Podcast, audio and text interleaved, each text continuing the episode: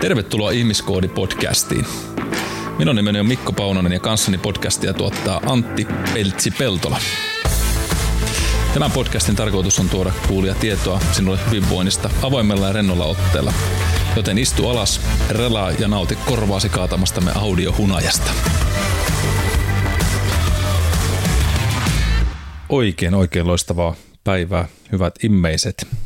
Ja tuota, täällä sitä taas oltaisiin Peltsi ja Pauski jutustelemassa teille kaikenlaista ihmeellistä korviinne, korvien väline myös.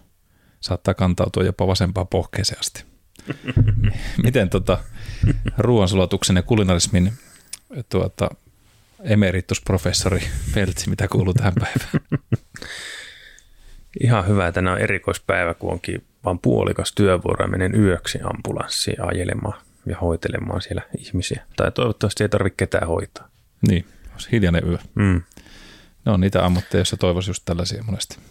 Joo, kyllä. Niistä sanotaan myöskin varmaan näin, että vakuutuksista vähän sama, että, että vakuutukset otetaan sitä varten, että ei toivon mukaan koskaan tarvitse. No niinhän se taitaa olla, että se on se optimitilanne, että mm. niitä ei tarvitsisi koskaan. Kyllä. Niin, niin. Toivotaan, että tulee, tulee siellä hiljasta yötä ja nyt ei tule hiljasta hetkeä, hetkeä tässä, tässä tilanteessa ja, ja, tota, ja, ja kulinarismin parissa ollaan, ollaan tänään. Ajatus oli vähän, että rupateltaisiin tuosta meille semmoista jännästä asiasta kuin ruoan himosta. Mistä nämä himot, himot meillä tulee ja mitä, mitä niitä voisi tehdä. Mitä sä oot mieltä? Selvä. On kovin helposti lankeava omien, omien ruoanhimojeni tota, armoille. Semmoinen hetkessä shoppailu vaikkapa nälkäisenä ruokakaupassa, niin se on ihan hirveetä, kun se on, se on tulee langettua kaiken maailman houkutuksia. Kyllä, se on muuten mielenkiintoinen. Joskus tästä oli puhetta aikana yhdessä ravintovalmentajakoulutuksessa, missä olin, niin, tota, niin siinä oli, juteltiin just tästä, tai se niin luennoitsija sanoi tästä esimerkiksi niin kauppojen anatomiasta, että miten nämä ruokakaupat mm-hmm. on rakennettu ja miten jopa niin kuin mietitään sitä ilmastoinnin ohjaamista, että mihin suunnataan poistoputket, ja jotta ne tuoksut tulee oikeasta leipäosastolta mm, sinne kyllä, suoraan, kyllä. vaikka kun astutaan kaupasta sisään ja muuta, niin, niin onhan se oma tapansa ohjata meidän käyttäytymistä, ja, ja varsinkin sitten, jos me ollaan vielä alustettu se sillä, että mennään erittäin nälkäisenä kauppaan, niin senhän tietää usein, miten sinne käy. Jep, ja sitten kaiken maailman tämmöistä erikoiserät suuri tarjous jotain mm. asiaa, niin mihin ne laitetaan ne trukkilavat ottamaan, niin itse on esimerkiksi ostanut kerran 10 kiloa sokeria. Simaatako teit? Ei, kotiviiniä tehtiin. No niin. niin sillä oli käyttöön se meni ja mietittiin, että vieläköhän, mistä, missä päin on sokerihyllyjä kassalle mennessä, niin paikallisessa supermarketissa olikin iso trukkilavallinen tästä nyt taloussokeria halvalla. Ja siitä lähti. Ja sitten lähti. Ongelma, suuri ongelma oli se, että kun ei ole luostoskoria, niin miten ne kymmenen pussia kantaa. Sitten ei ole rajoitettu kuitenkaan tämmöiseen per kotitalous olevaan Ei, ei ollut, että sai ihan ostaa niin paljon sokeria kuin halusi. Joo, jos olisi ollut rokla mukana, niin ottanut pumppukärryllä niin. koko Mä otan nämä. Joo, siis tuossa tota, oli vaan, yhdessä kaupassa oli just, kun oli, tota, oliko juhlamokka taisi olla silloin, oli tota, niin, tämmöisessä tarjouksessa, niin siinä luki sitten, että kolme pakettia per talous. Mm. Ja, ja no kuka sitä nyt sitten en... laskee, että käyt kaupassa ja menet kohta uudelleen ja käyt pyörähtää me toiselle kassalle ja näin edespäin. Että niin. Jos nyt oikeasti näet vaivaa, mutta, mutta onhan siinä tietenkin just se, että ei nyt yksi ihminen ota, ota sitä rouklakärriä ja vene juhlamokat kotiinsa, että haetaan niin kuin monelle sitä samaa hyvää, hyvää sitten siitä addiktiosta, mutta, mutta hyvä, että se eikä tuo sokeri nyt tunnu helposti vanhenevankaan, että kyllä se vaan semmoinen raaka-aine on, että se kyllä säilyy. Kyllä, pitkä, vähän niin oikein säilytettynä. Kyllä, oikein säilytetty juuri näin.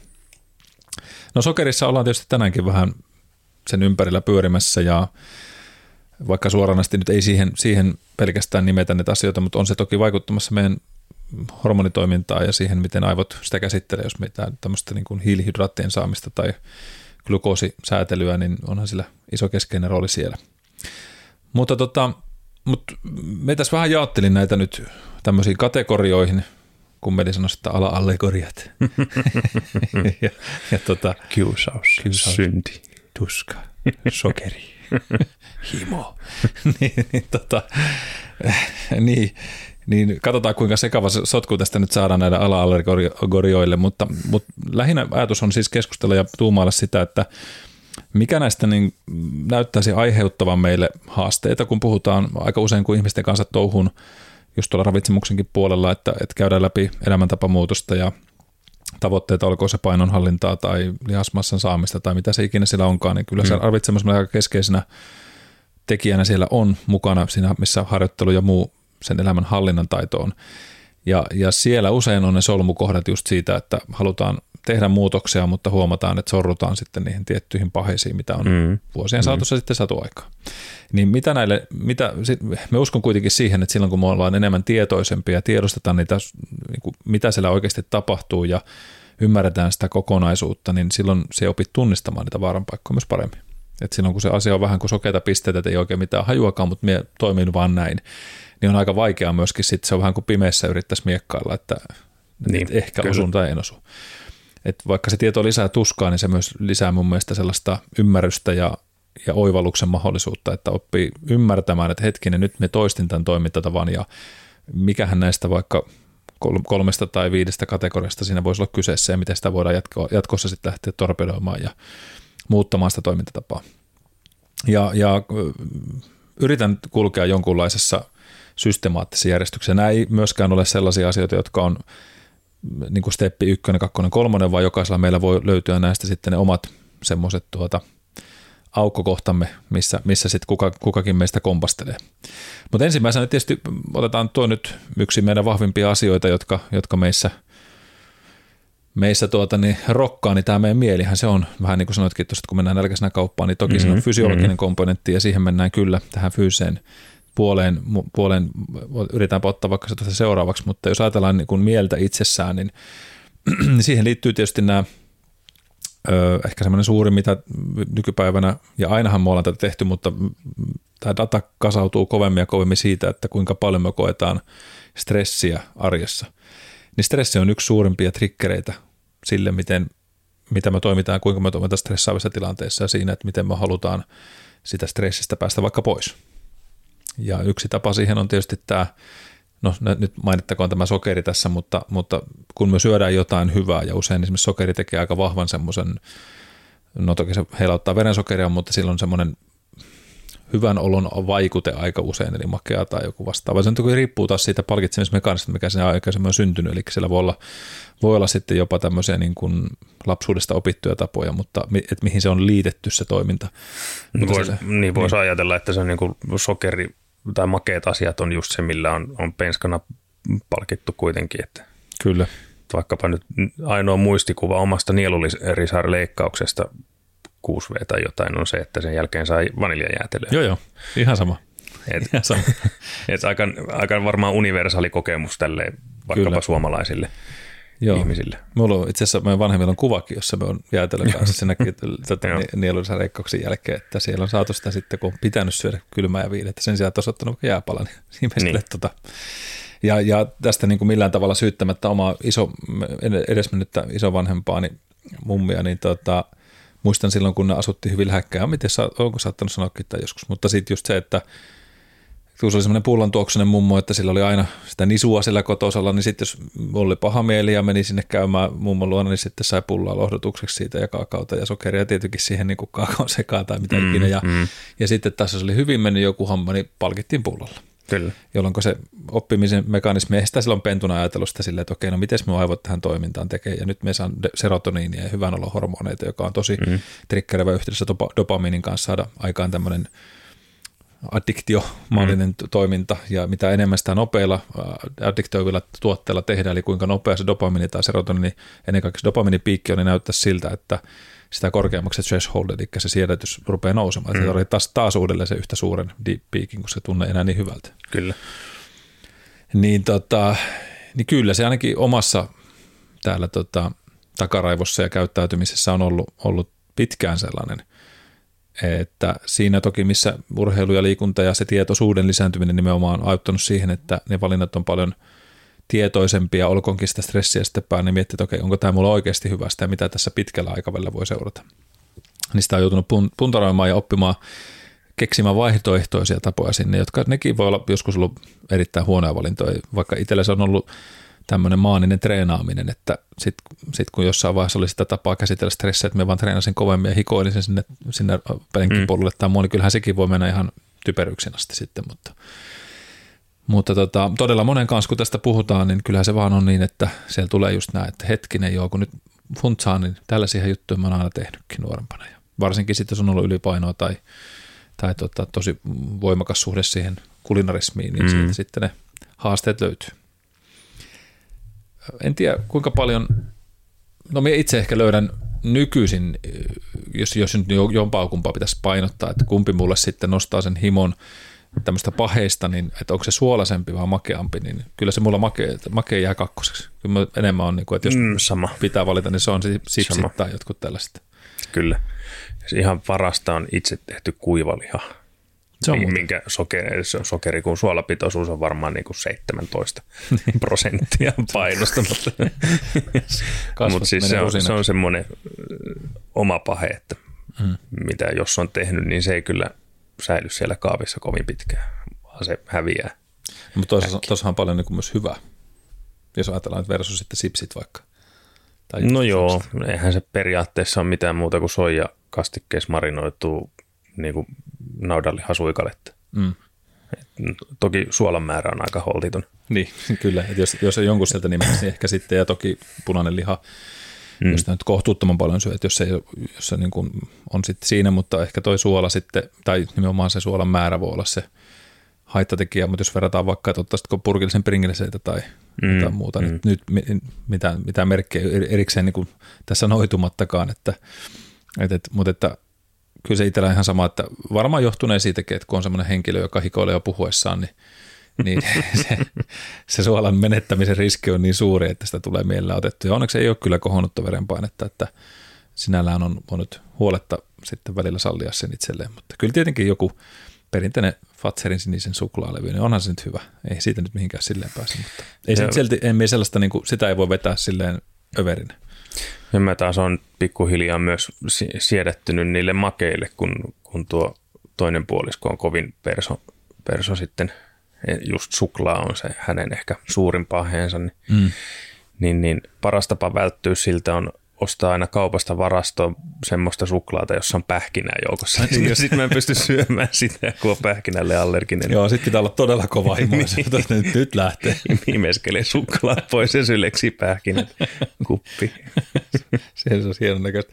Me ymmärrän sen vielä, kun jotain näitä meloneita syödään, että niistä syleskellään ne niin, siemenet. Sitten jos vielä suklaa, niin se on jo aika hardcore. Kyllä.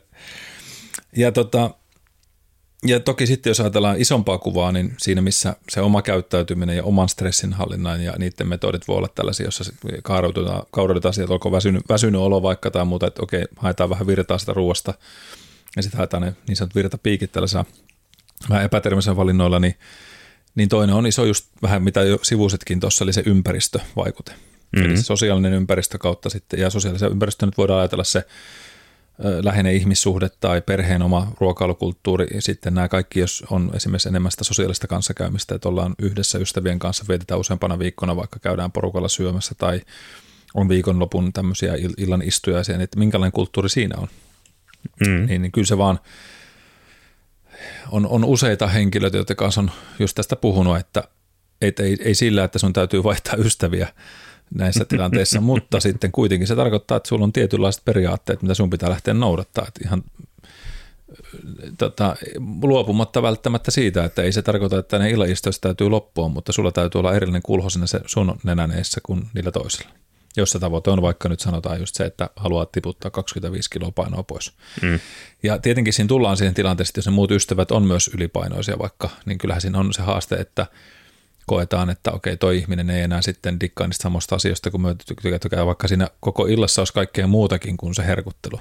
Niin näitä on vaan siis kuullut, että sitten on tullut tätä, tätä negatiivista ajatusta, että no se on semmoinen fitness-ihminen ja haluat sen nyt niin jotenkin, onko huonoja ihmisiä. Tämä on jännä asia Oot, myöskin. Oot sen mukaan meitä parempi. Niin, ja to, toi on tosi jännä asia, mitä minä olen niin ymmärtänyt. Kai se, ja totta kai se liittyy siihen semmoiseen henkilön omaan tuntemukseen, että ne itse kokee jossain sisimmässään sitä, että mun pitäisi muuttua sitten, jos sen kerran sen tekee näin. Mm. Semmoinen ihminen, se joka ainoasti on kulinaristi ja, ja tykkää niistä osasta, niitäkin mulla on semmoisia ystäviä, niin ei ne hällä väli. Ei niille se niin ota silleen, että no, et, et syö se mitä syöt, minä aina nautin näistä. Ja niin kuin oikeasti niin kuin näkee, että ei niitä se huoleta ja se on ihan fine mullekin. Mutta nämä jänniä asioita, että sitten on niitä, joille sitten tulee toi, ja sitten olenkin kysynyt muutamilta ihmisiltä, että okei, että minkä takia sitä sinun haittaa, että mitä tämä on sulta pois, jos minä syön näin. Eihän mm. tämä niin kuin, se, se, se, se, mitä haluat, että minä sinun arvostele tässä, no arvostat kuitenkin. Ja sille, että öö, en. et, et, kyllä tämä niinku itse sieltä sen itsellesi, että sun omat valinnat on ne. Ja sitten sieltä usein kumpuaa se, että no joo, että kun hän haluaisi päästä näistä eroon vaikkapa joskus.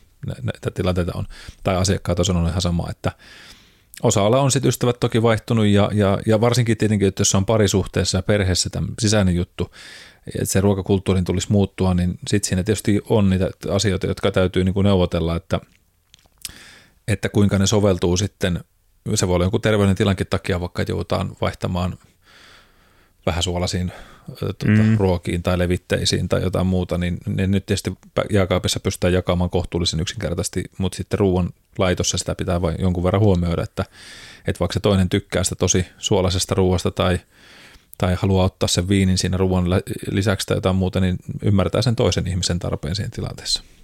Ja ne on pitkiä keskusteluita välillä ja joskus hyviä ja onnistuneita muutoksia tapahtuu kummallakin ihmiselle, joskus se on aikamoinen riidan aihe sitten. Ja kyllä sitä on sanonut monesti näiden valmennusten suhteen, että, että jos ihminen on parisuhteessa, niin mistä sanoit, että, okei, että me tarvin kummankin tähän pöydän ääreen istua hetkeksi aikaa. Et mm. Just varsinkin, jos ruokavalion muutos on se tai mikä tahansa niin kuin elämän tavan muutos, mutta tuossa ruokapuolessa etenkin, kun se on, siinä liittyy niin paljon semmoista yhteiskulttuuria, että se voit käydä itse treenaamassa ja näin, mutta usein sitten voidaan syödä perheen kanssa. Niin ja aika harvassa perheessä varmaan on semmoista, että molemmat syö vain itsekseen niin. yksinään, että siihen Kyllä. joku sosiaalinen aspekti aina liittyy. Joo, ja, ja, ja sitten jos ajatellaan, että on vaikka just... Tai että molemmat tekee omat ruokansa. Kyllä. Niin ilman, että huomioidaan sitä toista ollenkaan. Niin, ja sitten varsinkin, jos on vielä lapsia, niin että siitä mm, ei tehdä no suurempaa joo. numeroa, että, että kaikki pystyisi periaatteessa syömään sitä samaa ruokaa ilman, että se on niin kuin, ihmeellinen haastava, haastava asia.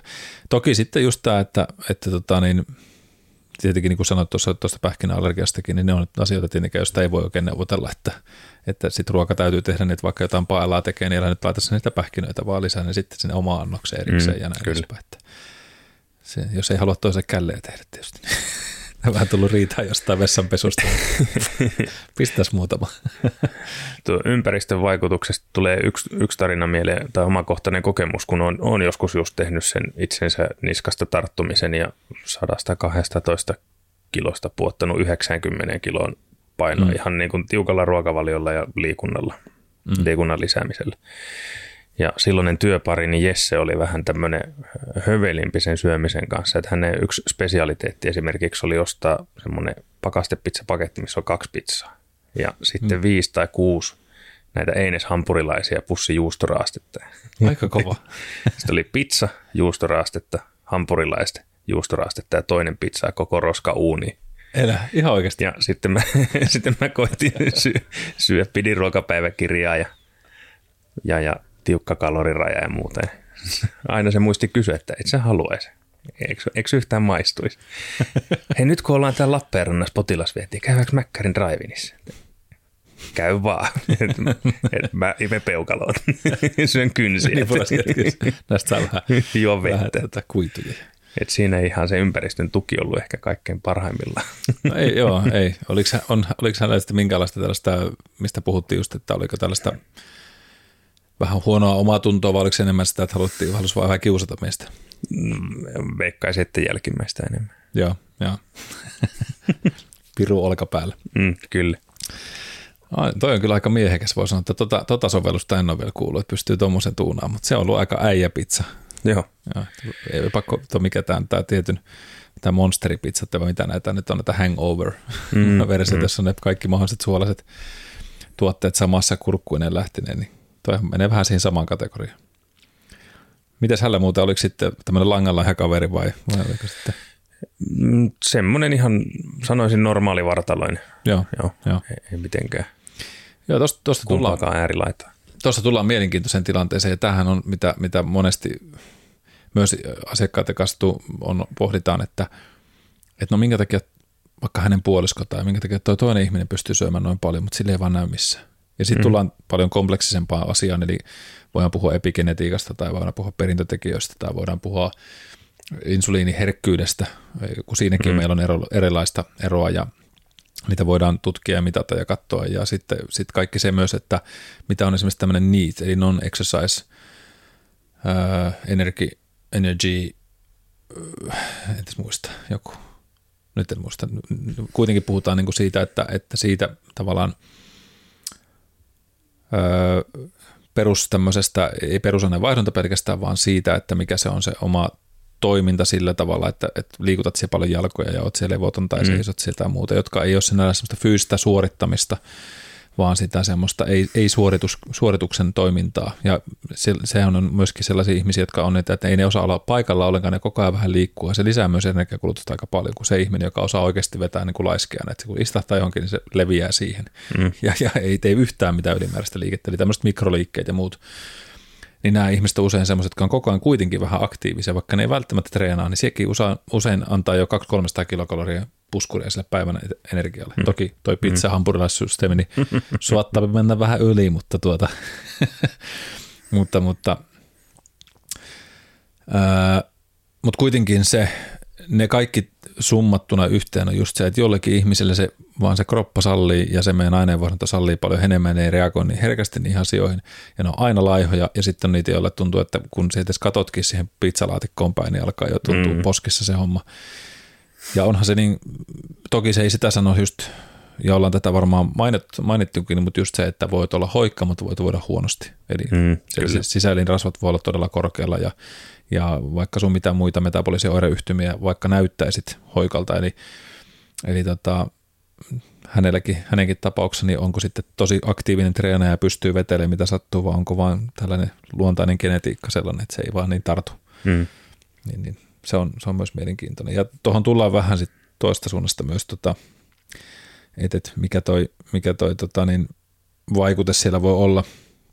Mutta tosissaan työyhteisö, työpaikan yhteisön kulttuuri, että just tuodaanko sen kahvihuoneeseen aina pullaa ja pitkä pullaa vai tuottaisiko sinne jotain omenoita ja näin edespäin. Näitäkin mm. aina monen asiakkaan kanssa mietitty ja, ja, ja siellä sitten samalla tavalla sanoo, että no, että kun niillä on joskus, että tarjoaa vuoroja, että tuossa niin jotain, jokainen toi vuorolla jonkun jutun, niin sitten kun sanot, että hän kun toi kerran sinne sitten hedelmäkoriin, niin se jengi oli se, että mitä, että, että missä, missä se pitko tai leivonainen siellä on ja muuta. Ja, ja se on, mutta tämä on sitä kulttuurin muuttamista, samoin kuin yrityksissä muutamien yritysten kanssa, kun he oli tällaista painohallintaryhmää muuten, sovittiin, että heidän – kokouksissa ja näissä henkilöstöpalaverissa ja muussa, niin sitten kun tuotiin kahvit sinne, oli kahvitauko, niin sinne ei tuotu enää nyky, sit tulevaisuudessa oli aina joku leivos ja muuta, niin sovittiin, että vaihdetaan ne just johonkin piirakoihin, jossa oli vaikka kinkkua ja kurkkua päällä ja, ja mm. tomattia ja vastaavaa.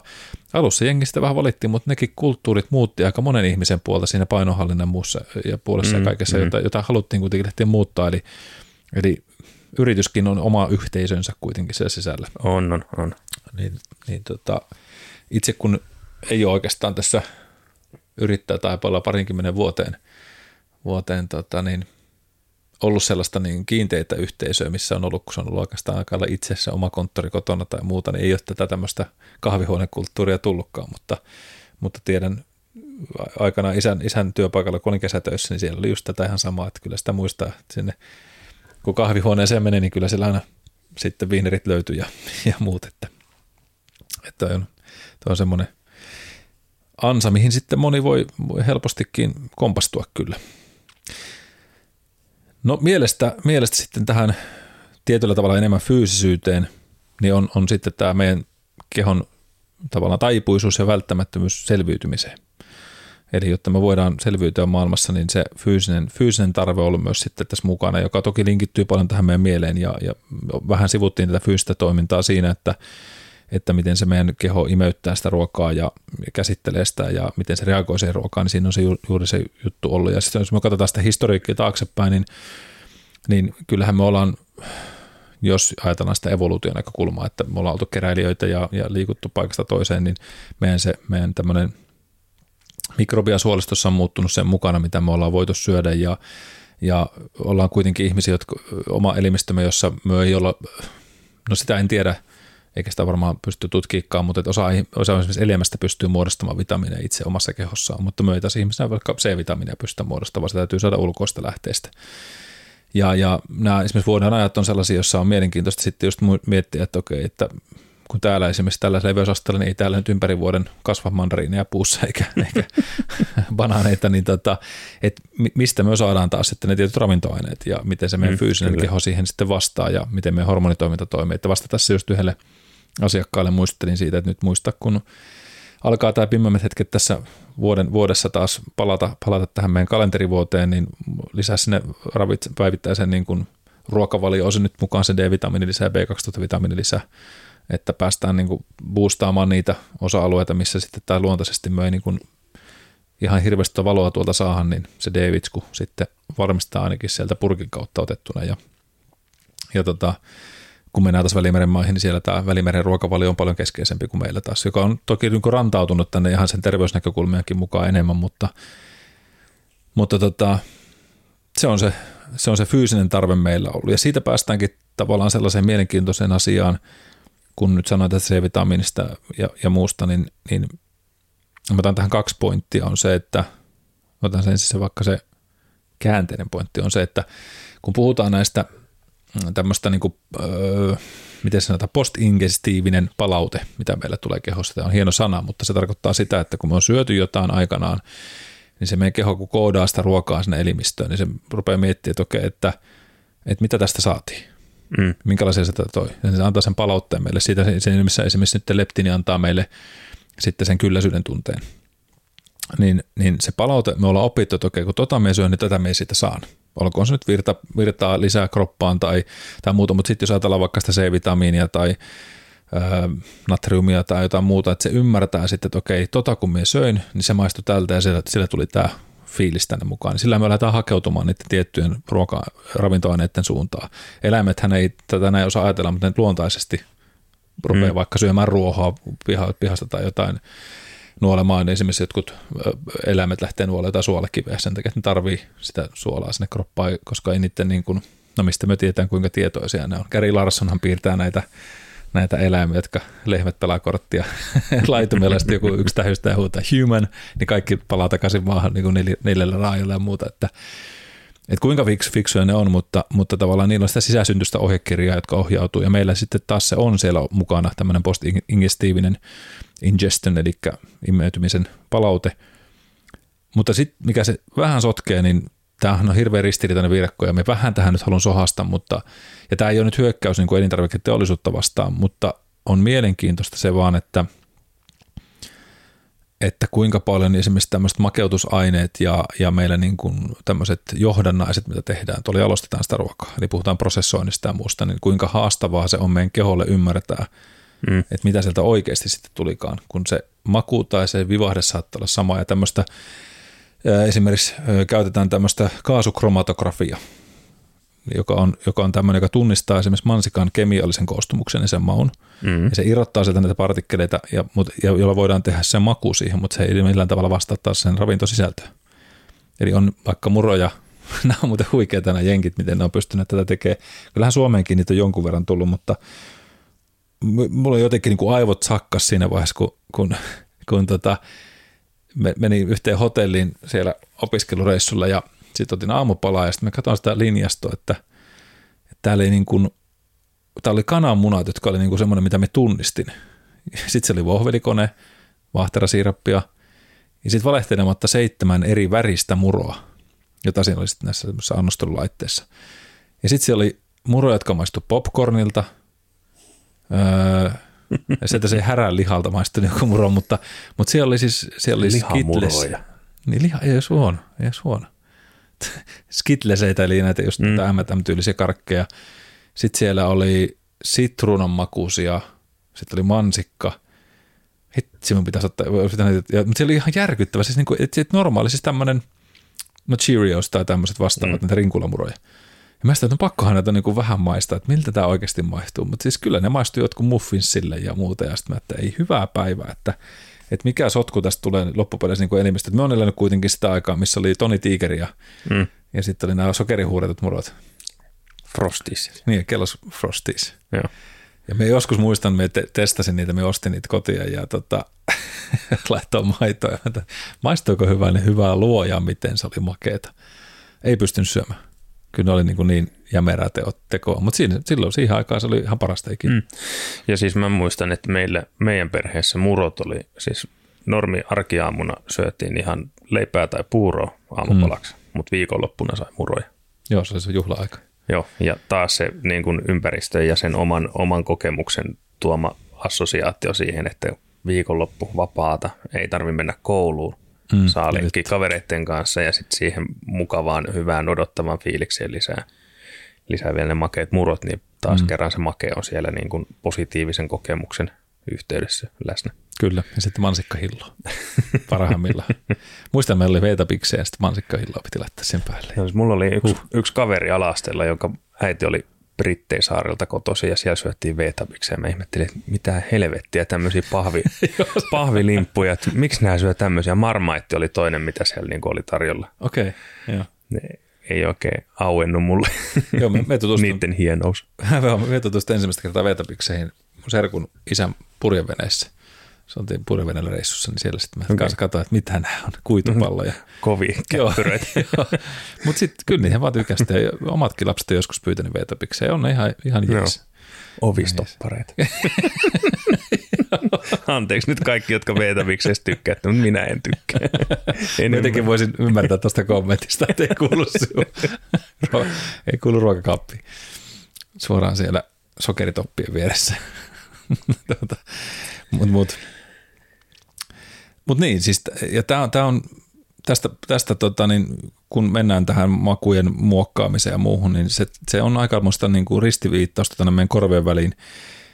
Ja, ja tästä on olemassa niin kuin muutamia tutkimuksia, jotka, jotka on ollut tosi mielenkiintoisia siitä, että miten, miten mennään. Me muistamme noita käydään tuo tutkimus läpi jossain vaiheessa, mutta ennen kuin mennään sinne puolelle, niin sitten tullaan vähän siihen samaan asiaan, että jos ajatellaan sitä, sitä että meillä on olemassa tämä tämmöinen makumodulaatio ja sitten se palaute, mitä me saadaan sieltä. Niin yksi, mikä tekee myös, kun on katsonut asiakkaiden ruokapäiväkirjaa ja, ja käyty läpi sitä, että mitä kaikkea sieltä on tullut ja mitä sieltä ei ehkä ole tullut, että jos se ruokavalio on hyvin yksipuolinen ja rajoittunut vaikka, mm. olkoon nyt sitten niin kuin näiden allergioiden tai ruoka-aineherkkyyksien takia, tai sitten vaan, että ei ole hirveän monipuolista syöminen, niin meillä taas sitten voi aiheutua siitä, että meillä on vaikka C-vitamiinin puutosta tai magnesiumin puutosta elimistössä, niin se aiheuttaa meille tiettyjä tämmöisiä makean himoja. Mm. Eli esimerkiksi magnesiumin puute voi aiheuttaa so- tota, niin suklaahimoja sen takia, että sieltä sitten taas saadaan kuitenkin sitä magnesiumia tavalla tai toisella sitten, mutta ei välttämättä mm, terveellä aivan. tavalla. Ja, ja, ja tietenkin sitten, jos haluaisi paikata niin sitä tummaa suklaata, mutta kun se ei maistu niin hyvälle, joku 98 prosenttia, niin suklaa se on aika jämekkää tavaraa sitten, ihan tota aitoa, aitoa kaakauta. Eli, eli tämmöiset vitamiinipuutokset, hivenainepuutokset on yksi, yksi, mikä siellä voi sitten antaa myös signaalia, jota voisi tutkia niin kuin mielenkiintoisesti tekee, että okei, minkä takia mulla tulee tämä tämmöinen jatkuva tarve syödä jotain yksittäistä ruoka-ainetta näin voimakkaasti. Naisilaiset, mm, jos teillä on, mm. olette raskaan, niin olette ihan oma tapauksenne, siihen me ei puututa täällä ihmiskodipodissa, että, että siis, siis tämä liittyen just tähän ruokahimoihin, mitä sieltä kuuluu, että mitä ne syö, niin kyllä ne on huikeita. Joskus nämä mietit, että onko nämä niin kuin jostain vain niin ihan niin kuin huumori temmattu jostain, mutta kyllä ne kuulemma on ollut todella mielenkiintoisia tarpeita, mitä sitten on koettu, että pitänyt styroksia syödä tai jotain tällaista vastaavaa. Kyllä ne on niin kuin huikeita, huikeita suorituksia. Mutta kenellähän se oli tuossa just kaverin puolisko sanoi siitä, mitä se söi. Se oli joku tosi jännä kompo. Se oli tyyli, jos nyt ihan, mutta jos, jos voisi sanoa joku niin ranskalaisia – No melkein vähän sama kuin tuo hampurainen pizza, mutta siinä liittyy yli, että ranskalaisia ja mansikkahilloa tai tämmöistä ihan käsittämätön sellainen no. yhdistelmä. Ja se oli hänestä niin kuin parasta ikinä. Ja sitten se oli kaksi viikkoa, sitten sanoi, että ei, ei mitään enää, sitten ei kiinnostanut. Et, et, mistä, mistä neljät tulee? Mutta että onko, onko, ollaankohan myökin vähän niin kuin se, mikä se Arskan leffa oli se, missä meni, tuli raskaaksi. Tämä, mikä se nyt oli? En, Big Daddy. En, joo, joo, taisi olla. Niin onko meidänkin miehillä sitten tämmöisiä valeraskauksia, kun tulee näitä ihmeellisiä himuja välillä. Mutta tuota, veetapikseihin. Okkona raskaana pelti. No et kun se, se käyt niitä vaan ovistoppareina. Ei ne kyllä hirveän vahvoja ovistoppareita myös ole. No ei varmaan joo. Murenee. Että kannattaa harkita mm. vähän tarkemmin. Väitän, että se Frosties olisi vielä tiukempi, kun se on niin vahvasti sokerikuortettu, että se ei taivu mihinkään. No joo. Mutta ja sitten on, no tämä liittyy vähän tähän sosiaaliseen tilanteeseen, mutta myöskin oletteko ihmiset huomannut, että ympäristö on myös sellainen, missä on tällaisia tiettyjä opittuja toimintamalleja. Tulisiko itselle mieleen jotain ympäristöä? Vähän tuohon tietysti viittasit sinne viikonloppuajatussa, mutta se ei ole ihan ympäristöliitännäinen. Mm, no siis tietysti toi oma työyhteisö on semmoinen omanlaisensa, kun on, varsinkin jos on semmoisella asemalla töissä, jossa on niin kuin se palokuntakin paikalla, että siellä on se mm. kuudesta kahdeksaan ihmistä työskentelee yhden vuorokauden kerrallaan kimpassa, niin se on hyvin tietynlainen ympäristö ja siellä on tiettyjä tapoja riippuen vähän missä työvuorossa on, että, että vaikka just niin kuin ruoan tilaaminen illalla ulkoa, jos ollaan viikonloppuna vuorossa, niin on, saattaa olla tapa. Mutta toinen ympäristö, mikä tulee mieleen, niin on, on just vaikka kun liikkuu luonnossa, niin siellä mm. tai on jossain tuolla, no kerran vuodessa yritetään käydä ukkojen kanssa pohjoisessa kalassa, niin sitten kun sä teet sillä trangialla tai leirinuotiolla sitä ruokaa, niin silloin tekee mieli erilaista ruokaa kuin, kuin vaikka kotona tehdessä ruokaa. Kyllä. Et siihen on assosioitunut hyvin selkeästi tietyn tyyppiset, että en ehkä jaksaisi syödä niin paljon hernekeittoa kuin mitä sitten taas, jos sen tekee avotulella kattilassa tuolla Kyllä. jossain vuonojen rannalla mm. Norjassa. Että Niitä on joku kesämökki. Et kun tai kesämökki. Kesämökkillä on ne tietyt jutut, mitä tykätään tehdä. Muista yksi asiakas sanoi just, että, että kun lähtee syksyllä antaa hirveän metsästysaikaa sitten sorsasta ja muuta, niin sitten kun, se, sanot, kun hänen isänsä on kuitenkin se 80 äijä jo, vähän reilu, reilu 80 ja, ja sanoi, että eihän, eihän sen niin kuin elintapoihin enää, että se rupeat sille saarna kuule, että ei nuotiomakkaraa nyt syödä. Niin tota, sanoinkin, että kyllä se vaan, että kun sinne metsälle lähdetään, niin siellä on aina se paketti makkaraa mukana ja isänsä, isänsä tuota, niin pitää siitä kiinni, että sitä syödään sitä makkaraa siellä. Sitten kun hän on ottanut itse mm. omia eväitä, jotka on vähän tämmöisiä enemmän terveysvivahteisia, niin siitä on aina saanut kuulla, että oikeastaan nyt voi kerran ainakin vuodessa niin mitä makkaroita sitten syödä ja muuta. Ja tavallaan mm. sen ymmärtää. Se on hänen, hänelle tärkeä. Aina välillä vaan unohdetaan se, että, että mikä minulla on tärkeä, niin se toiselle ei välttämättä tarkoita sitä. Mm, ja se pitäisi kyllä. myöskin sitten sallia, että ymmärtää, että se toiselle ihmiselle ei ole se juttu, nyt sen, siinä ympäristössä vaikka syödä niitä asioita. Mutta, että, mutta onhan sitten just, jos ajatellaan ympäristöä, mullakin on ihmisiä paljon, jotka on tämmöisiä edustajia tai joutuu menemään kaikki tämmöisiin showroomeihin tai pitää hostaamista ja muuta, jossa sitten ollaan, ollaan tota, no tuli mieleen tuossa just ajatella vaikka tätä, tätä tota, taanoista tässä oman mummoni hautajaisia. Ja sitten kun pappi kutsuttiin tietysti sinne myöskin sinne tota, paikkaa, missä sitten syötiin, kun siihen kuuluu mm. se syöminen ja muu, niin, niin mietin sitä papinkin hommaa, että kyllä se vaan, niin kuin näissä lauluissakin on, että pappi saa kahvia juodakseen, niin, niin kyllä siellä tietyllä tavalla sillä papillakin joutuu jonkunlainen kontrolli, jos miettii, että niitä hautajaisia on vaikka joka, jokainen viikonloppu, saattaa olla useita, mitä saattaa siinä päivän mm. aikana toimittaa, jokaisessa käyt sanomassa muutaman sanasen, niin otatko aina jokaisessa paikassa sen kakun ja ja, tota, ja sitten siirryt seuraavaan paikkaan taas, tai on rippijuhlat ja muut, johon puhutaan mm. Kyllä. Niin onhan ne ympäristö, jossa tavallaan on se syntynyt se kulttuuri siitä, että mennään syömään porukalla ja, ja katsotaan ehkä jotain, jutellaan porukalla, puhutaan ja muistoja, muistoja ja sitten sinne kuuluu se kakukahvi, niin kuin oli nyt näissäkin mummoni hautajaisissa. Mutta tota, sinällään yksittäisesti näihin on niin kuin lyhyitä niin kuin sellaisia silloin tällöin tilaisuuksia, mutta just se, että ihminen, joka tekee, minullakin oli eräs asiakas, joka sanoi just, että oli tavoite tiputtaa painoa ja, ja käytin sitten läpi vähän sitä, että mitä tapahtuu sen viikon aikana, kun se paino ei tähän tippua ollenkaan. Ja hän sanoi noudattamansa suunnittel- tarvitsemassa suunnitelmaa pääosin, mutta sitten sanoi, että joo, no, mutta tästä tulee kuitenkin, että hän joutuu aina välillä ottaa semmoisia alkumaljoja niiden ihmisten kanssa, kun otetaan jotain, hän avaa jonkun tapahtuman ja muuta. Ja sitten kun me laskeskelin huviksi, niin auki sen, että kuinka paljon sitä tulee sitä alkoholia sitä, sen hänen mm. hostauskeikoistaan, ja niitä oli oikeasti paljon, niin kirkasta pelkästään puolitoista litraa viikon, viikon aikana. Oho. Ja semmoista aika hyvä suoritus. Kyllä. niin, niin. Varmaan oikeassa kylkikaaressa semmoinen pieni vihellys kuuluu aina välillä. joo, joo, ja, tota, ja sitten siihen tuli kuitenkin vielä joitakin keskivahvoja tai niin kuin mm, perusolutta tai, tai ruokaviiniä. Ja sitten kun mä näytin sen sille, että tässä on nyt sun kolmelta viikolta näitä sun ruokia, että sä oot vetänyt oikeasti niin kuin melkein kolme pulloa, ei joka kerta ollut parhaimpina, oli se puolitoista litraa. Mä sanoin, että tämä on muuten melkoinen suoritus, sanoin, että, että, että helvetti, hän on muuten koko ajan humalassa. Mä sanoin, ei se kaukana ole. Että sulla on pieni noste päällä ja se menet taksilla seuraavaan paikkaan tai minne vaikka. Ja, ja tota, kyllä se näki hänestäkin, että kun sanot, että eihän tajunnutkaan, että näistä tulee näin paljon. Ja mm. kyllä me ymmärrän sen, että se on vähän sama kuin syömistä, no metan sen yhden suklaapalan, pari suklaapalasta tossa. Ja tästäkin kun he kanssa, me sanoin, tiedättekö että paljon se neljä palaa suklaata on energiaa. Että se on yllättävän paljon. Mm. Ja sitten kun niitä tulee siinä iltapäivästä yksi toinen toisena ja sitten seuraavana päivänä taas, me otetaan vaan muutamina päivinä viikosta. No yhtäkkiä se onkin 600-700 kaloria tai 1000 kaloria päälle. Niin siinä onkin se painonpudotuksesta jo niin kuin otettu aika paljon pois, jopa niin kuin useita tuhansia kaloreita sen viikon aikana.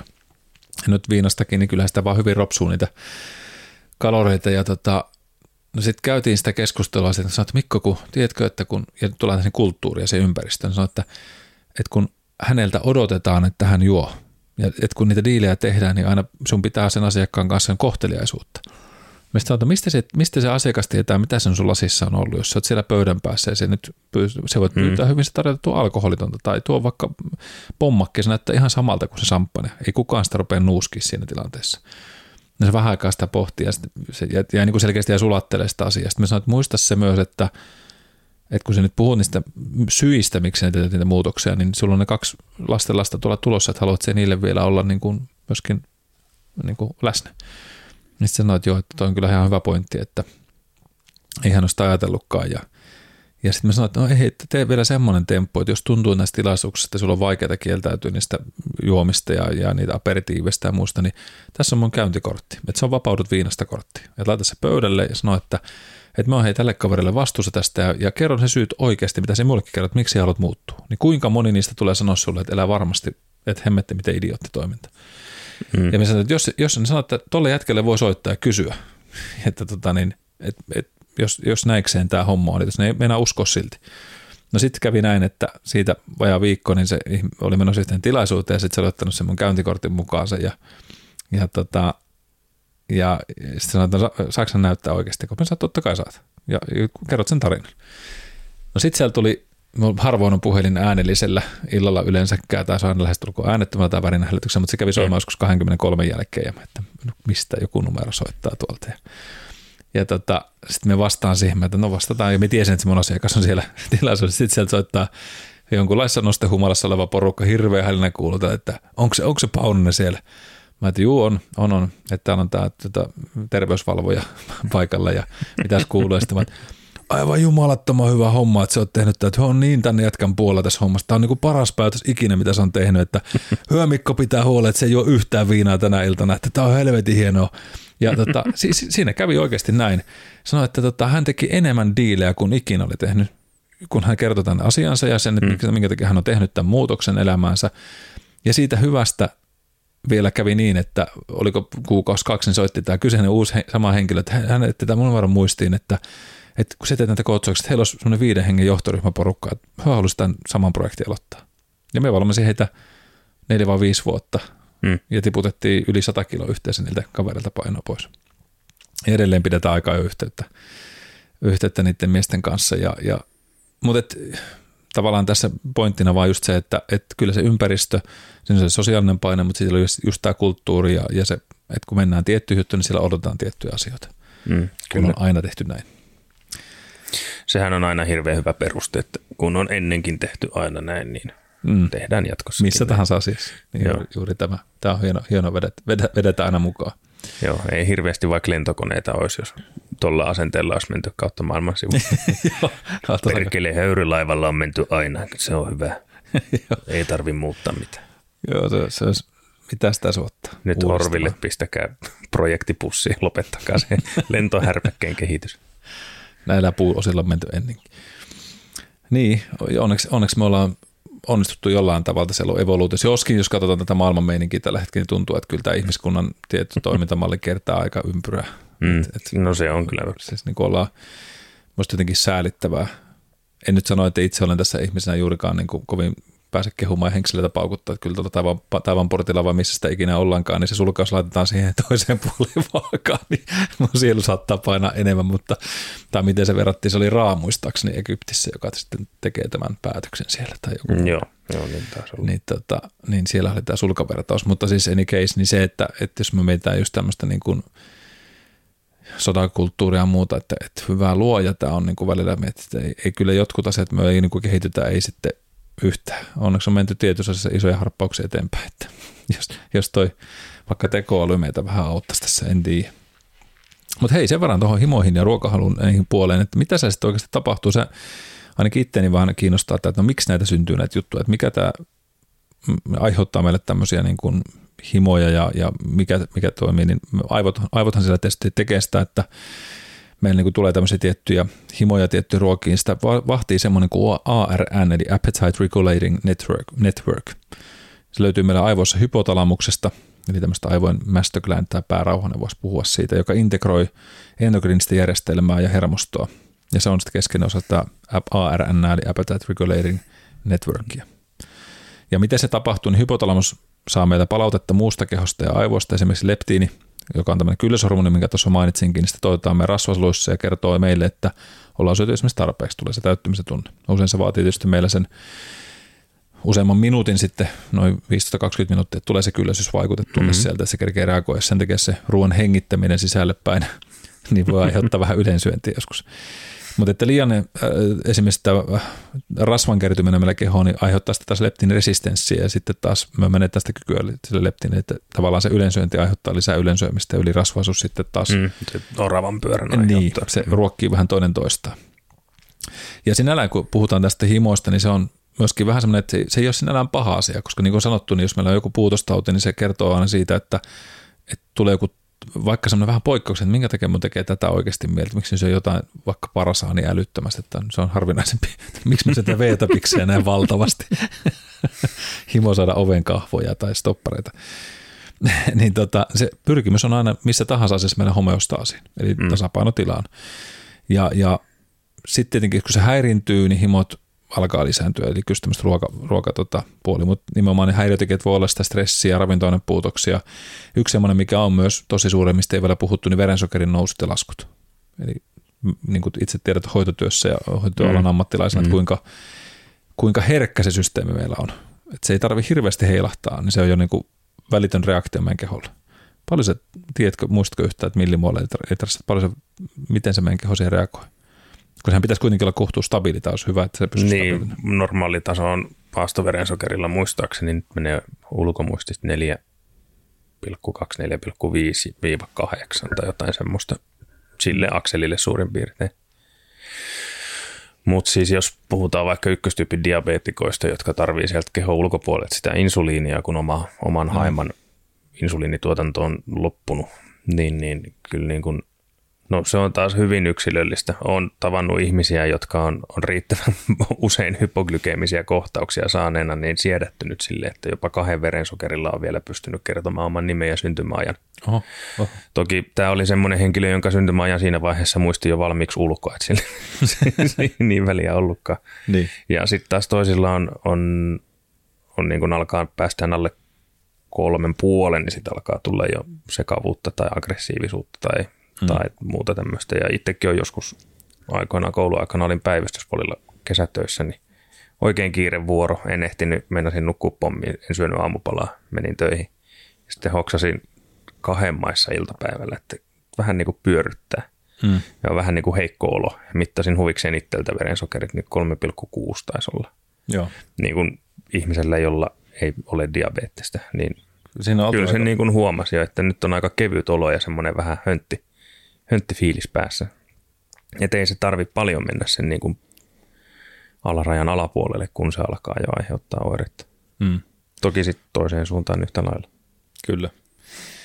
Joo, ja se on, se on että vaikka tuo raja-arvo nyt 4,2-8 voi saada, että se on iso, mutta se on loppupeleissä aika pieni. Se aika mm. nopeasti heilahtaa, jos se on tosi mm, nopeasti kyllä. imeytyvää, niin se on hetkessä yli kymmenenkin saattaa olla verensokerit. Ja, ja tota, alaspäin toki sitten siellä on ne omat mekanismit, eli just ajatellaan vaikka – sitä, että se lähtee alaspäin, niin kyllähän meillä siellä oma, oma toimintamme on sellaista, että puhutaan esimerkiksi glykoneogeneesistä, jossa sitten taas puretaan sitä verensokeria vaikka lihaksista, proteiineista ja muusta, että saadaan niin kuin sinne sitten taas sitä tavalla tai toisesta meidän energiaa, energiaa että, että, että sinällään niin sillä on meillä omat järjestelmänsä olemassa, mutta ne ei ole niin nopeita sitten saamaan sitä sen hetkistä tilannetta kuntoon aina. Ja varsinkin sitten, jos siellä on jotain aineenvaiheista häiriötekijää olemassa. Ja, ja tota, Öö, no jos ajatellaan just tuota kylläisyyshormonipuolta, niin, niin just se, että, että silloin se, vielä se reagointi on vähän huono, niin silloin me voidaan tavallaan tunteen jopa syönnin jälkeen, vaikka ollaan kylläisiä, niin että vielä tekisi vähän jotain mieli, vielä tekisi jotain mieli. Niin se, se on meidän kehon niin kuin tapa oppia niitä asioita ja miten me ollaan opetettu myös sitä kehoa säätelee, säätelee sitä, sitä tota, nälän tunnetta itsessään. Sitten siihen, tota, itse, siihen, mitä sanoinkin jossain vaiheessa tuossa siitä, että, että oli, oli ollut tota, niin, semmoinen mielenkiintoinen asia, kun, kun puhuttiin tästä ruoan manipuloimisesta ja, ja niin, siitä, että miten se, miten se meillä on vaikuttanut, niin että, että onko se niin kuin aitoa ruokaa tai sitä, että me ollaan tehty popcornin makuisia aamupalamuroja tai jotain muuta. Se nyt ei ihan suoraan siihen mene, mutta siis tämä, tämä niin, ää, oli tämmöinen cell, cell Metabolism-lehti, eli tämmöinen aineenvaihdunta ja, ja niin kuin solubiologiaan erikoistunutta. Niin siellä oli siis tehty tämmöinen tutkimus, satunnaistettu tutkimus, jossa otettiin 20 painosa, niin kuin painohallintaa ihmistä, jossa oli 10 miestä ja 10 naista. Nyt mikään hirveän iso tutkimus vielä, mm, mutta kuitenkin mm. oli tehty tämä tämmöinen tota, kliininen tutkimus ja ne oli vedetty tämmöiseen ö, hyvin niin kuin tarkkaan valvottuun ympäristöön. Ne oli vähän niin kuin tässä Stranger Things elokuvasarjassa, jossa ne oli tämmöisessä ihan omassa osastossaan koko porukka, eli ulkopuolesta maailmalta poissa joka ei tietenkään tarkoita sitä, että se olisi millään tavalla mimikoi sitä normaali elämää, mutta haluttiin nähdä, että mitä tässä tapahtuu. Ne vietti 28 päivää siellä, kaikki mahdollinen mitattiin siellä, siellä hyvin tarkasteli verensokerit, siellä oli suolista mikrobiasta lähtien kaikkea katsottu ja painoa mitattiin ja kehon koostumusta. Ja ne söi ainoastaan annosteltua ruokaa. Eli ne sijoitettiin satunnaisesti joko erittäin ruoan ryhmään tai vähän ryhmään kahdeksi viikoksi. Sen jälkeen ne vaihdettiin toiseen ryhmään, eli toisinpäin, se toinen 14 päivää ja ne sai kummatkin kokea siis molemmat ruokavaliot siellä. Ja ne sisälti yhtä paljon kaloreita, makroravintoneita, sokeria, natriumia ja kuituja. Oli sitten erittäin jalostettua tai vähän jalostettua niistä normaaliruokaa. Eli ne oli tosi tarkasti tehnyt tämmöisen kaiken mahdollisen siellä laske, laskennallisen puolen.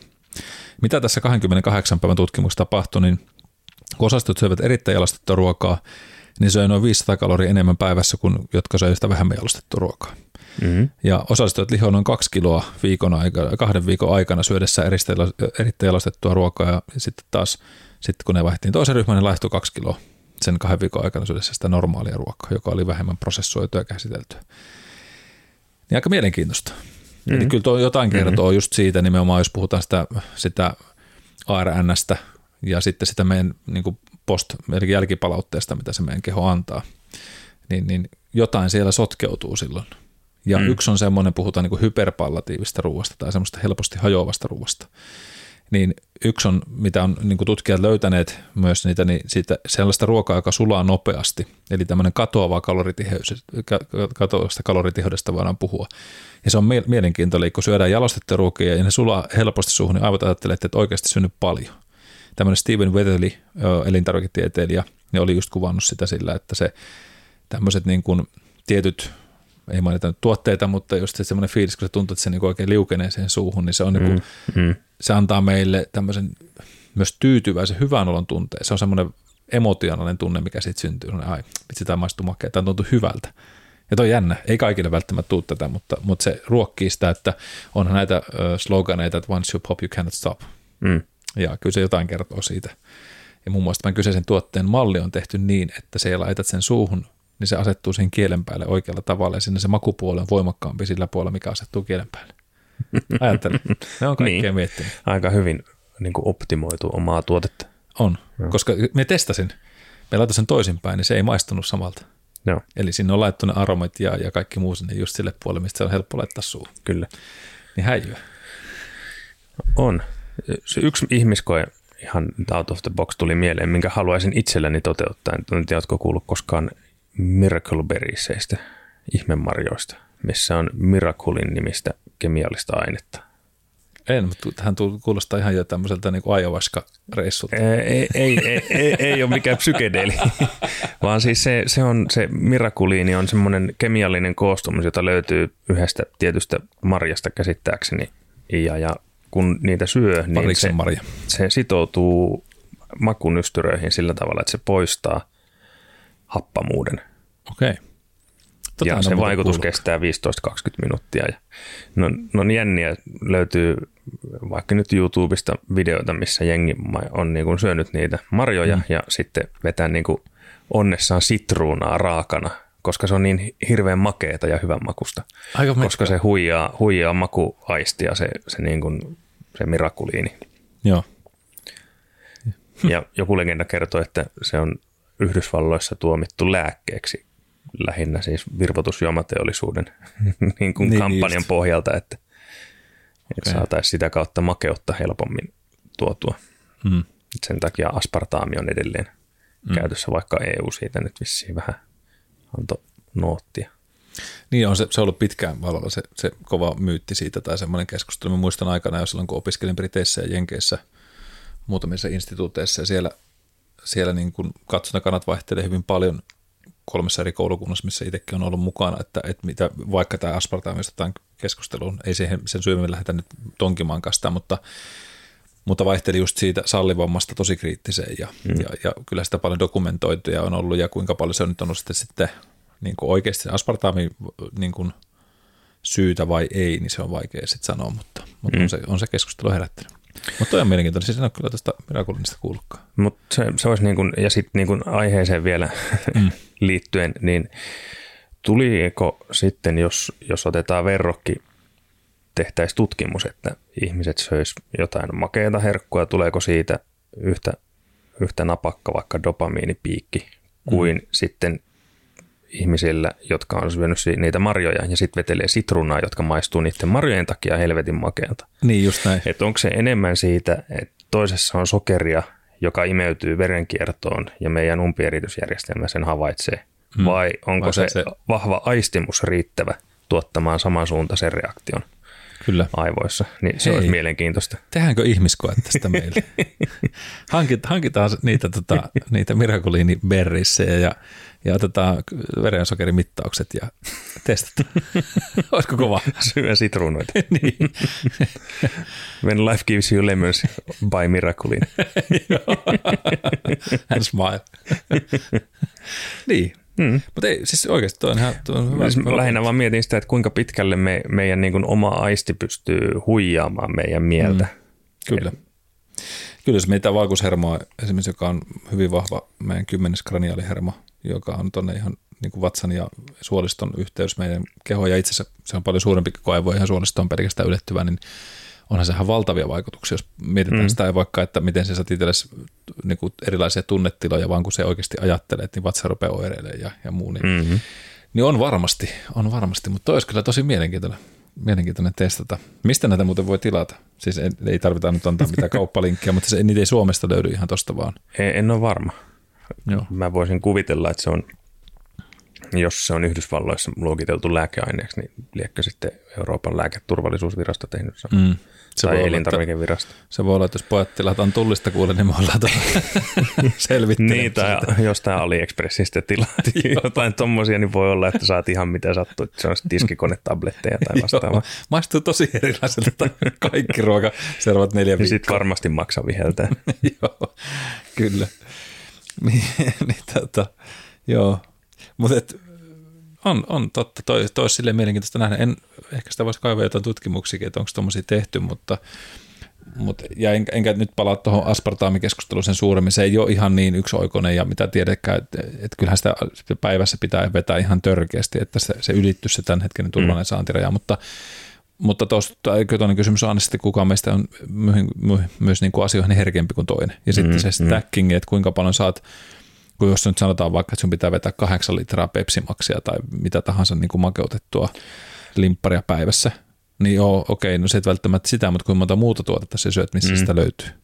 No siis mä tässä lennosta googlasin aihetta, niin sokerittomassa limonaaditölkissä on tyypillisesti 2-300 milligrammaa aspartaamia, mm. eli 70 kilosen aikuisen päiväraja. Niin kuin turvallisen annoksen raja olisi 9-14 tölkkiä. Mm. Eli Just näin. Eli kolmesta kuuteen litraa, kolmesta viiteen niin, litraa. kyllä. Ja rajallisten tutkimustulosten perusteella aspartaami saattaa aiheuttaa syöpää. Mm. Eli mm. Siitä on viitteitä, mutta ei ole riittävää näyttöä, että voitaisiin suoraan sanoa, että se on karsinogeeninen.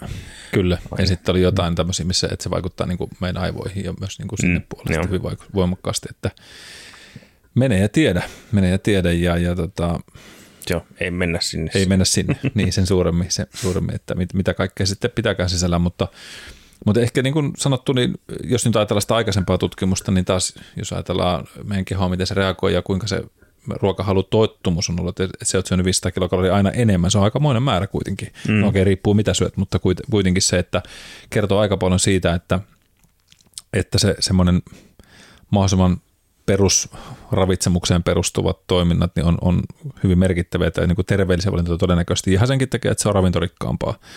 Ja, ja jos mietitään sitä niitä tarpeita, himoja, mitä tulee sitten, kun syödään ravintoköyhää ruokaa, niin se on, se on merkittävä muutos, mitä me päivän aikana voidaan sitten pikkuhiljaa sinne työntää sinne koneeseen ihan sellaista, mitä ei vaan tarvita sen takia, että, että yritetään täyttää sitä epähomoista se tilaa siellä.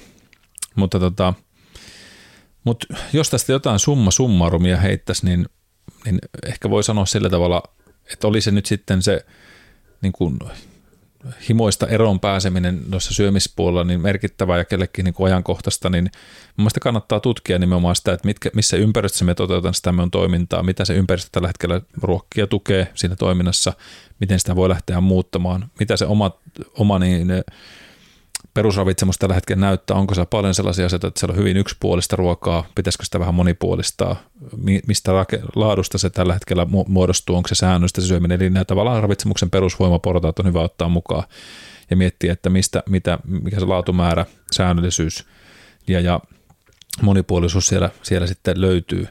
Ja sitten tavallaan se, se myös, myös se oma stressinhallinnan unen, unen laadukkuuden ja näiden perus, mistä on joskus aikanaan puhuttukin, nämä meidän kuusi perusprinsiippiä meidän elämästä, niin yksi on siellä uni, uni myös, että, että muistaa sen levon ja, ja tota, sen semmoisen stressin hallinnan merkityksen ja sitten, että mit, miten sitä oppii myös muullakin tavalla, miettii niitä, että mit, mitkä on ne opitut tavat, mitä me on tottunut tekemään aina, kun mulle tulee joku emotio, tunnetila tai mm. vastaava, mm. että mitkä ne palkitsemismekanismit on ja näitähän monen asiakkaan kanssa harjoitellaan paljon, että ei se yhdestä kerrasta synny ja ehkä toi tutkimuskin, mitä tuossa aikaisemmin mainitsin, niin kertoi siitä, että eihän se tavallaan kun niitäkin tutkittiin, että kuinka monen kanssa, että ihmiset kun tekee niitä diettejä, jotka on hyvin rajoitettuja ja tarkkoja ja kliinisiä, niin se on, no, se on todella huono se success rate siitä, että kuinka paljon mm. se jää päälle.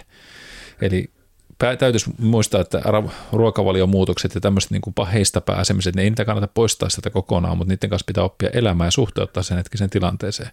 Että vasta se yhdenkin asiakkaan kanssa, joka on pudottanut painoa todella ansiokkaasti niin kuin siinä ajassa, mitä sovittiinkin, että tavoitellaan sitä, sitä tervettä painonpudotusvauhtia ja lihasmassa itse asiassa lisättiin samaan aikaan, niin niin käytiin just paljon läpi sitä, että nyt tiedetään se, missä, minkälaisella energiamäärällä, millä ravintoaineella ja vaihdokkeella sä oot saanut tämän painon tippumaan, ja nyt myötetään se, missä sun on helppo olla. Ja sitten me sanotaan, että koko ajan tämän prosessin aikana on tärkeää se, että se pystyy syömään monipuolisesti, se ymmärrät sitä syömistä ja se tiedät, että se ei tarvitse jättää mitään pois.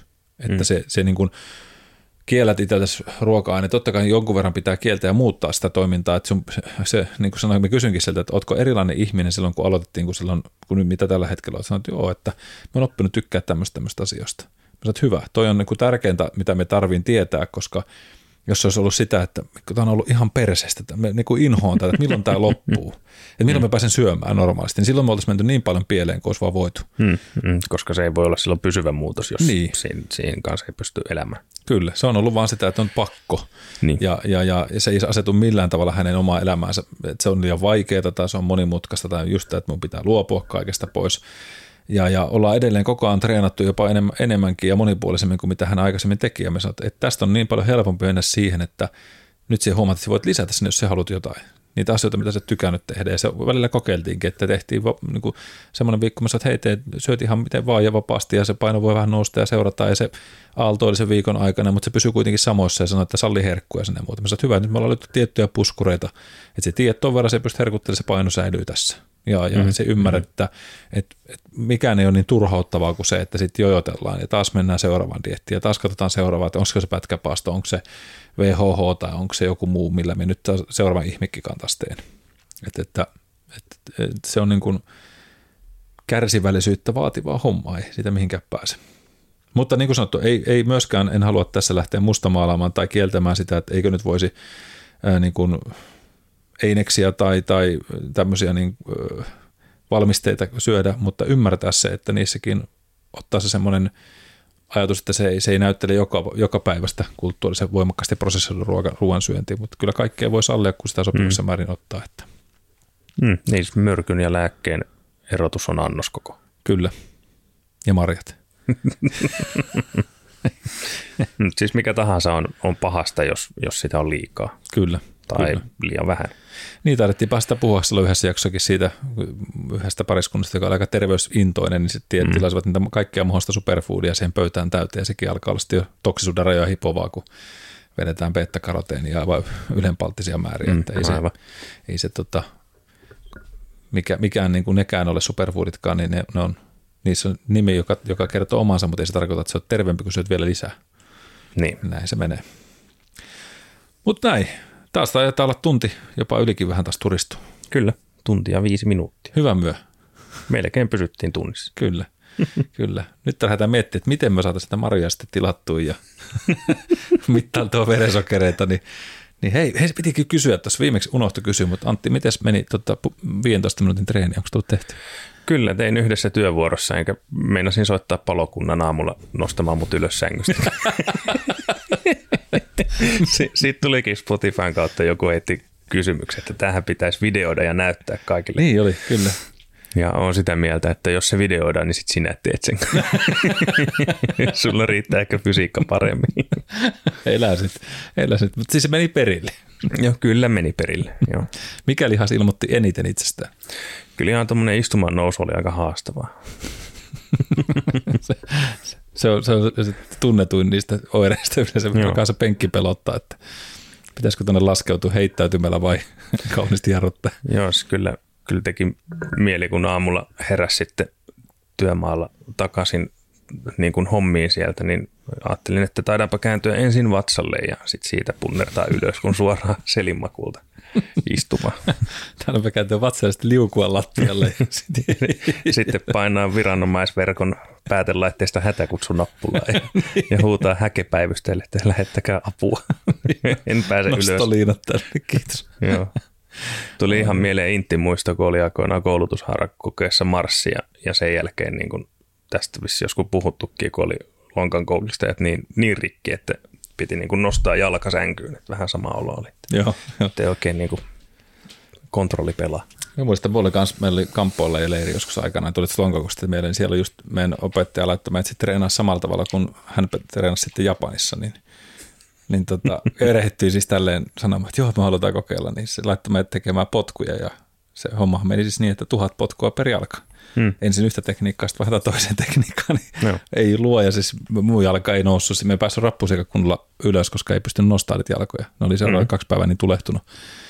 Että koulussa en voinut mennä Ruotsin tunnille, kun se oli kolmannessa kerroksessa. Harmi, harmi paikka. kun ei, ei pystynyt millään. Siellä ei ollut hissiä.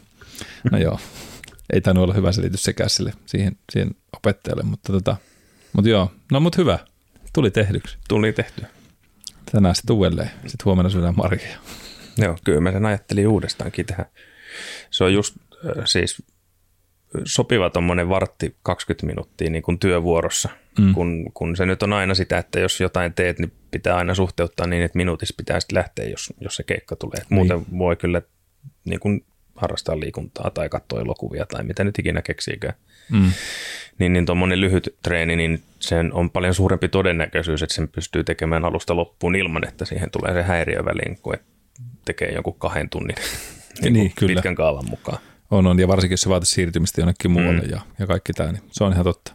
Sen takia itsekin tykkään just siitä, että, että tota, se on semmoinen lyhyt ja napakka tarkoituksenmukainen ja that's it. Mm. Se on niin kuin tänäänkin itsellä oli itse asiakkaiden välissä oli kolme varattia aikaa, niin puolen tunnin puntti ja sitten siitä suihku ja seuraava asiakkaan kanssa touhumaan ja sitten se on niin tavallaan pois taputeltu. Eikä se tarkoita sitä, että sun pitää vetää ihan naama punaisena siellä irvessä, vaan se on, intensiteetti aina voi säädellä. Itsekin me tein semmoisen niin keskiraskaan itsenne olevan harjoituksen, koska tiesin, että, että tota, niin edellinen, edellisen treeni oli kova treeni, niin ei ole järkevää mm. palautumisen näkökulmasta, mutta semmoinen, semmoinen kuitenkin, että saa hyvää hien päälle ja, ja just toisen kollegan kanssa juteltiin siinä, tai ei kollega, mutta kaveri, niin se oli kanssa siinä samalla, samalla salilla, niin kysynkin siltä, että paljon siellä hänellä kesti treeni, niin kesti 37 minuuttia, sillä 35 minuuttia, sanoi kanssa, että työpäivälle tuli tekemään, että sanoi, että tykkää just tehdä tämmöisiä lyhyitä, ja on mm. kovassa kunnossa oleva on kova jätkä, että, tota, että, että se, se niin kuin myytti siitä, että siellä pitää kaksi tuntia purtaa, niin totta kai jos niin kuin puhuttiinkin, että jos nyt triathlonille että jonnekin muualle pyrkii, niin mm. sitten ihan viiden minuutin mm. treenillä ei pärjätä, mutta Joo, ei tietenkään. Tuommoisen pieniin hyvä, hyvinvointi-iskuihin toimii hyvin. Mutta hei, hienoa, loistavaa. Loistavaa. Sitä, sitä seuraavaa treeniä odotellessa. Ja, ja kiitos teille kuulijat, jaksoitte taas ihmetellä meidän kanssa näistä ravitsemusmyyteistä, tai nyt myytti, mutta tämmöistä aiheista. Ja toivon mukaan saatte sieltä jotain ajatuksia ja ehkä samaistumistakin hommiin. Ja laittakaa ihmeessä kysymyksessä, tulee mieleen jotain, jotain tai ajatuksia heräsi, niin kuullaan mielellään ja pyritään, pyritään myöskin vastailla. Ja tulevia jaksoja tuossa on jo toiveita ollutkin, niin niitä pyritään toteuttaa niin, niin kronologisessa järjestelmä, mitä tuossa on tullut, ja ollaan muun muassa puhumassa siellä vähän naisten harjoittelusta tulevaisuudessa. Niin, niin katsotaan, mikä, millä, minä päivänä se sitten julkaistaan, mutta kaikkea mukavaa tiedossa. Oikein hyvää syyskuun loppupuolta. Yes, ensi kertaa. Ensi kertaa.